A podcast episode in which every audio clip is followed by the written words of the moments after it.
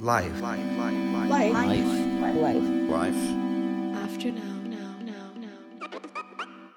Hello, everyone, and welcome to the Life After Now podcast. I'm your host, Liz Balsoni.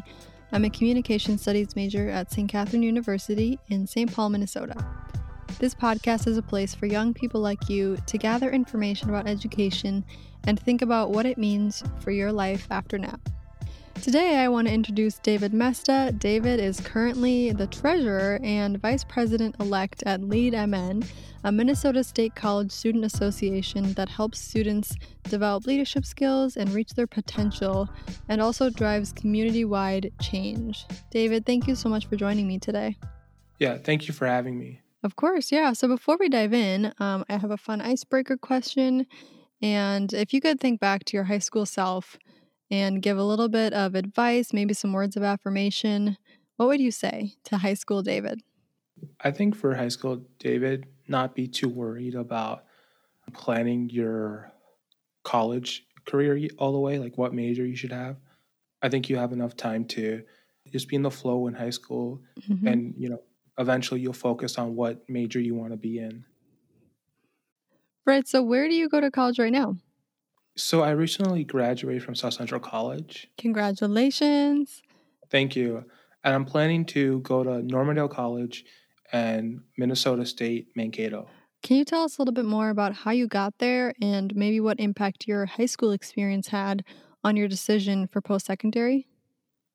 Yeah, so I always had an interest in going to college and starting my post uh, education from high school.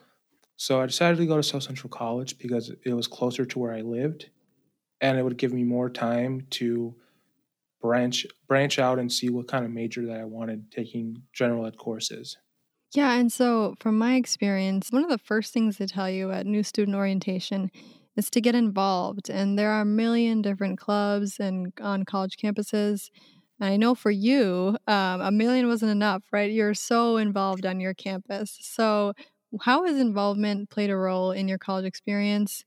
Um, you know, the clubs and extracurriculars that you were in, how did that change your college experience?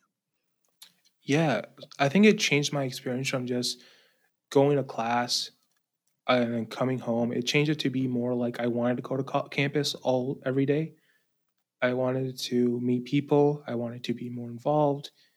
I think being involved in so many clubs, I was able to meet so many friends compared to just going to class where I, I would meet people, but it wouldn't be a lasting friendship. But you know, that sounds like a lot to juggle. So has trying to balance everything that you you were a part of had any negative consequences on your grades or your mental health? Yes, sometimes it does. Um, sometimes you can be too involved, and I would always recommend focus on the clubs that you really c- care about and centralize on that. So, like, I remember a couple of times I would not be able to do my assignments right away because I would be on a conference and or I would do it last minute. But I think like sometimes like I took an accelerated course at Mhm. late of late semester and realizing that yeah, I can't add another course halfway through a semester while also being busy. How did you how did you balance that? Um, I balanced it by creating a calendar. That was a number one way where I can keep uh, what I was doing, like when is homework time, when is work time, making sure my weekends are focused only on homework, and then having the day to day either like classes or work stuff, and trying to create like a cal- calendar or like creating like workflows of like, okay, how many how much time do I have to do homework? When is the due dates? Make sure everything is pinpointed of when I need to do or talk to it, um, my professors. So if you could, David, share a little bit about something that surprised you when you were involved on your college campus. Maybe uh, you got to go somewhere new, you met new people, things that you learned in your extracurriculars that you didn't get to learn in the classroom. Yeah, so I was able to go to conferences in like northern Minnesota, the Twin Cities. I remember one time for a Men of Color conference that my colleges participated in. I was able to go to, down to Kansas and meet with different students from different colleges. Also, being in leadership positions, being able to like help others coordinate events, coordinate advocacy work. stuff that I didn't realize that was possible going to a two year college. Oh, so if you could go into a little bit more detail about Men of Color and how that organization maybe taught you something about the impact that post secondary education has on men of color specifically.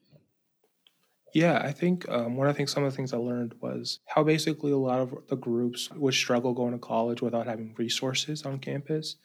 And so these groups of uh, college staff would create a conference and make sure attend a lot of BIPOC students to attend and to teach them like financial literacy, how to navigate life, how to navigate campuses, how to become a better person, so that we can build ourselves to continue to go to college. You know, Minnesota is is rich in college experiences. There are so many different types of schools in this state. And um, I want to hear a little bit more about how South Central or similar schools uh, are unique from maybe four year traditional colleges or private schools. How are they different and why did you choose it?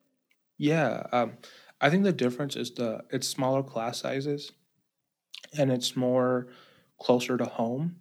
So when I go to college, I'm not driving 50, 40 minutes to class. I'm driving closer to 10 minutes.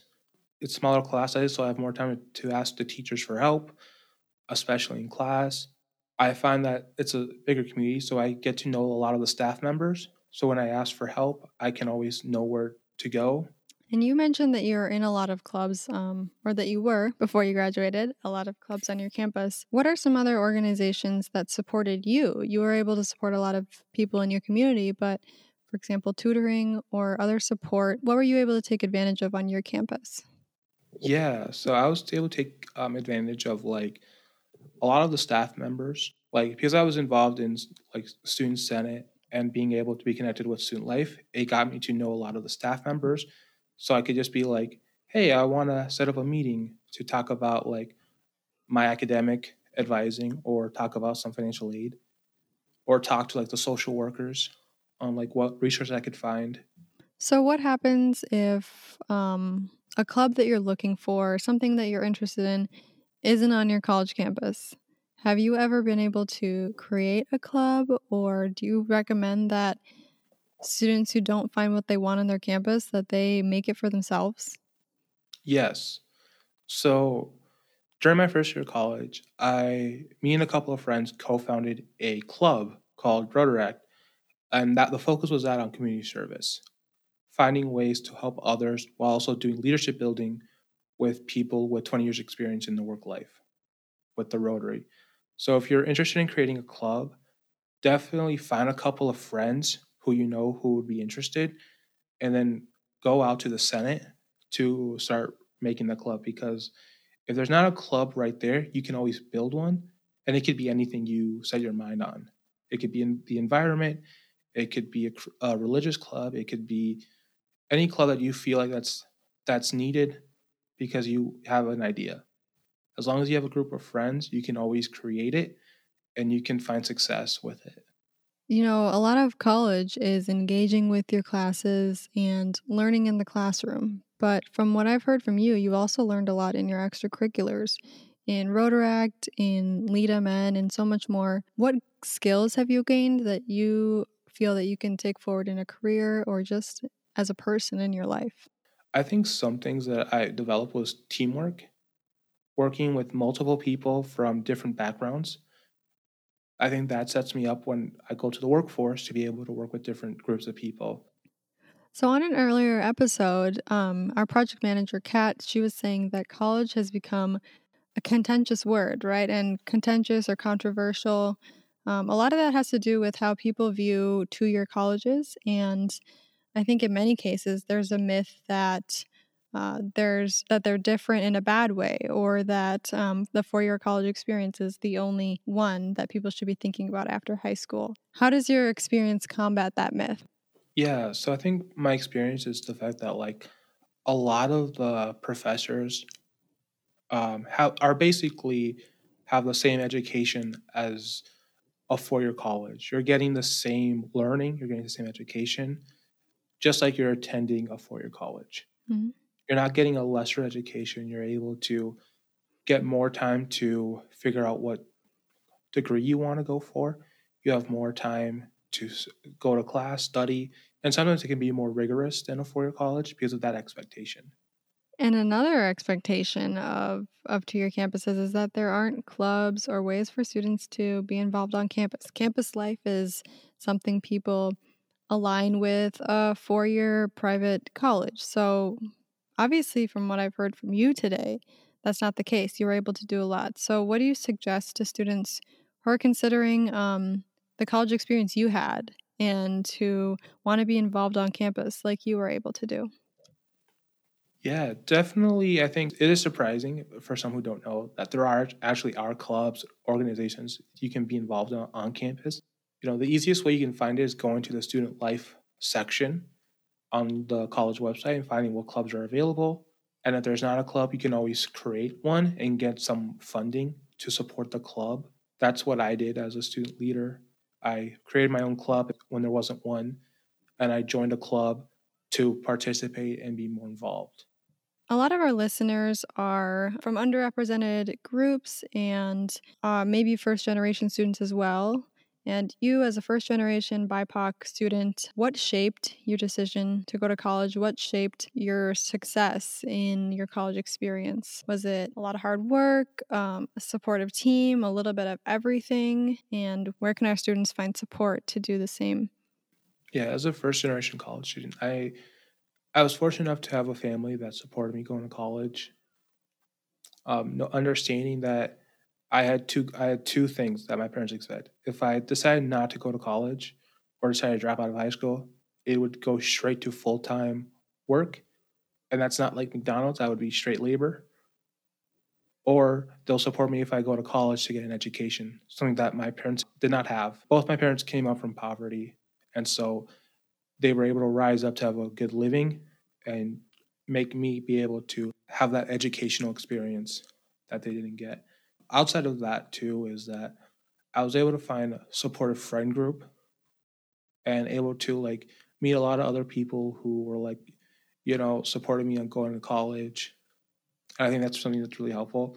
Finding a group of friends or finding a group of, if you're in high school, staff members who are like, here are some ways you can go to college. Here are like scholarship opportunities, ways to help you go to college or like help you to get like financial aid and other opportunities that can get you closer to getting that college degree.